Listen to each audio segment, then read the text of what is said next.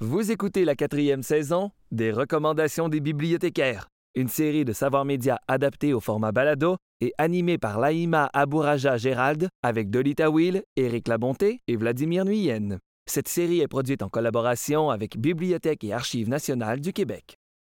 Dans l'expression vivre ensemble, il y a le mot vivre et le mot ensemble. Vivre, ça veut dire exister, occuper une place dans la société. Mais c'est quand le mot ensemble entre en ligne de compte que ça peut se compliquer. Le défi, trouver une manière de cohabiter de façon inclusive, tolérante, équitable et diversifiée. J'ai eu envie d'en discuter avec les bibliothécaires de la Grande Bibliothèque.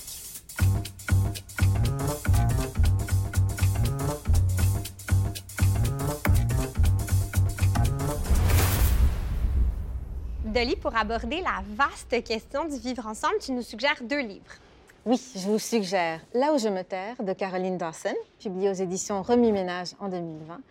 Euh, donc, euh, c'est un récit euh, d'une jeune fille chilienne qui, à 7 ans, décide, bah, est obligée en fait, d'immigrer à Montréal. Et puis, c'est l'histoire de ses défis et de son intégration à la société québécoise. J'ai choisi ce livre parce que ça parle du vivre ensemble, mais également du non-vivre ensemble, de comment on peut bien vivre et les obstacles en fait au vivre ensemble. Caroline Dawson ici nous présente un récit qui est très proche de sa réalité à elle, donc, euh, elle nous présente un peu ce monde-là, euh, le Montréal, euh, qu'elle apprend à connaître, et comment elle a réussi à s'intégrer à, la société québécoise, mais également les obstacles qui font qu'elle ne se sentira pas à 100% chez elle ici.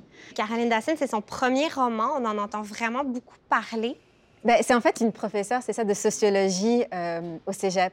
Euh, donc, euh, il y, a, cette, volonté-là d'étudier la société et puis d'essayer de, la comprendre aussi.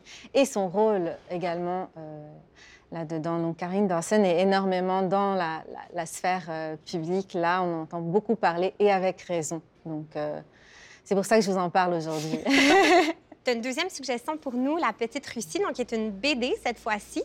Je vous présente La petite Russie de Francis Desharnais, publiée aux éditions Pau Pau en 2018. C'est une bande dessinée qui nous parle euh, de l'Abitibi des années 50. Donc on parle ici de la coopérative La Guyenne, où des colonisateurs, un peu en quelque sorte, de la terre qui se mettent ensemble pour décider de l'avenir de cette région-là, de cette commune-là on suit le destin d'un seul homme, celui qu'on voit sur la page couverture, qui décide voilà, d'amener sa femme et de, s'installer euh, dans cette euh, coopérative. Donc il apprend en fait les codes de vie.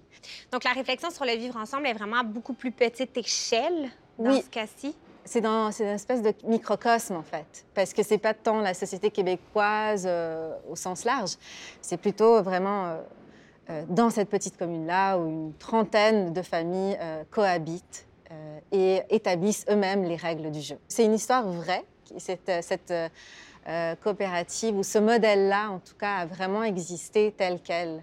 Donc, ça apporte une dimension beaucoup plus voilà, réaliste à, cette bande dessinée-là. Oui, oui, ça l'ancre en fait dans, dans la réalité. Merci, Dolly, des super belles suggestions. Éric, pour aborder la question du vivre ensemble, tu nous suggères un documentaire. Oui, c'est un documentaire du réalisateur haïtien Raoul Peck à propos de l'écrivain afro-américain James Baldwin. À un moment donné, il a rencontré la sœur de James Baldwin, puis celle-ci lui a donné un, manuscrit d'une trentaine de pages que Baldwin avait commencé. Et euh, ça portait sur euh, des activistes euh, noirs qui luttaient pour les droits civiques. Alors, Raoul Peck s'est servi de ce manuscrit-là comme matière de base pour son documentaire. Puis, il a inséré ça avec des images d'archives de James Baldwin, ainsi que des images d'archives historiques de l'époque, des images aussi d'actualité. Ça fait que le documentaire est vraiment ancré dans la situation des Noirs aujourd'hui. Puis au niveau des, des images d'archives, c'est entrecoupé d'entrevues avec Baldwin lui-même, qui a passé à la télévision dans les années 60, puis qui expliquait la situation des Noirs. Et c'est encore criant de vérité puis de réalité aujourd'hui. Ça fait écho. Je me suis dit qu'avec les... toutes les manifestations de Black Lives Matter, ça a provoqué une certaine réflexion chez les gens. Alors, c'est une manière de s'intéresser aux minorités d'aujourd'hui pour justement voir qu'est-ce qu'elles défendent puis qu'est-ce qu'elles exigent.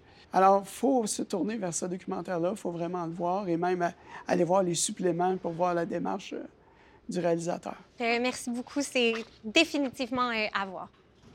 Vladimir, pour vivre ensemble, tu nous conseilles deux essais. Oui, le premier euh, s'intitule Le vivre ensemble n'est pas un rince-bouche de Rachida Asdouz. Donc, euh, Rachida Asdouz est une psychologue spécialisée en relations interculturelles.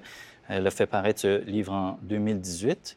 Dans ce livre, euh, Rachida Asdouz, au fil de ses euh, rencontres avec des chauffeurs de taxi, analyse le discours qui forme le débat identitaire. Ça lui permet de parler de l'expérience de l'immigrant qui essaie de s'intégrer à sa société d'accueil, mais aussi de montrer que euh, les immigrants ne sont pas euh, monolithiques. C'est-à-dire qu'on peut très bien avoir euh, un immigrant qui trouve qu'on accepte trop d'immigrants.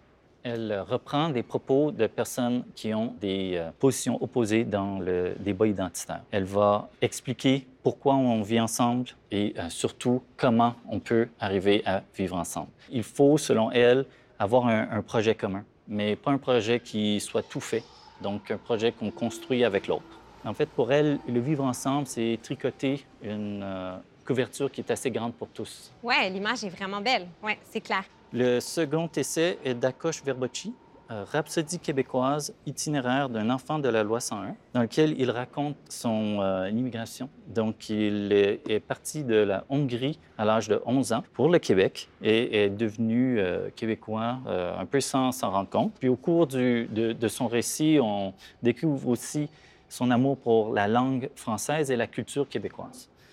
Elle nous montre le- les effets de la loi 101 qui forçait les, euh, les enfants des immigrants à euh, aller à l'école en français. C'est très drôle. Il y a des euh, anecdotes savoureuses. Par exemple, euh, il raconte comment euh, la décision d'émigrer au Québec a été prise quand sa mère a pris le prix de l'épilation de, de- de jambes. C'est très drôle. C'est très drôle. Merci beaucoup, Vladimir. C'est vraiment très intéressant comme suggestion. C'était les recommandations des bibliothécaires, une série adaptée au format balado, animée par Laïma Abouraja Gérald, avec Dolly Tawil, Éric Labonté et Vladimir Nuyen. Merci à toute l'équipe. À la réalisation et au montage, Charles Massicotte. À la direction de production, Michel Sabourin. À la coordination de production, Camille Renaud. À la coordination de post-production, Stéphanie Basquin. À la prise de son, Serge Bouvier. Au mixage sonore, Michel Marié. À la production déléguée, Véronique Gaba. À la production exécutive, Nadine Dufour. Avec la participation de Jérémy Desbiens. La série Les recommandations des bibliothécaires est produite en partenariat avec le gouvernement du Québec.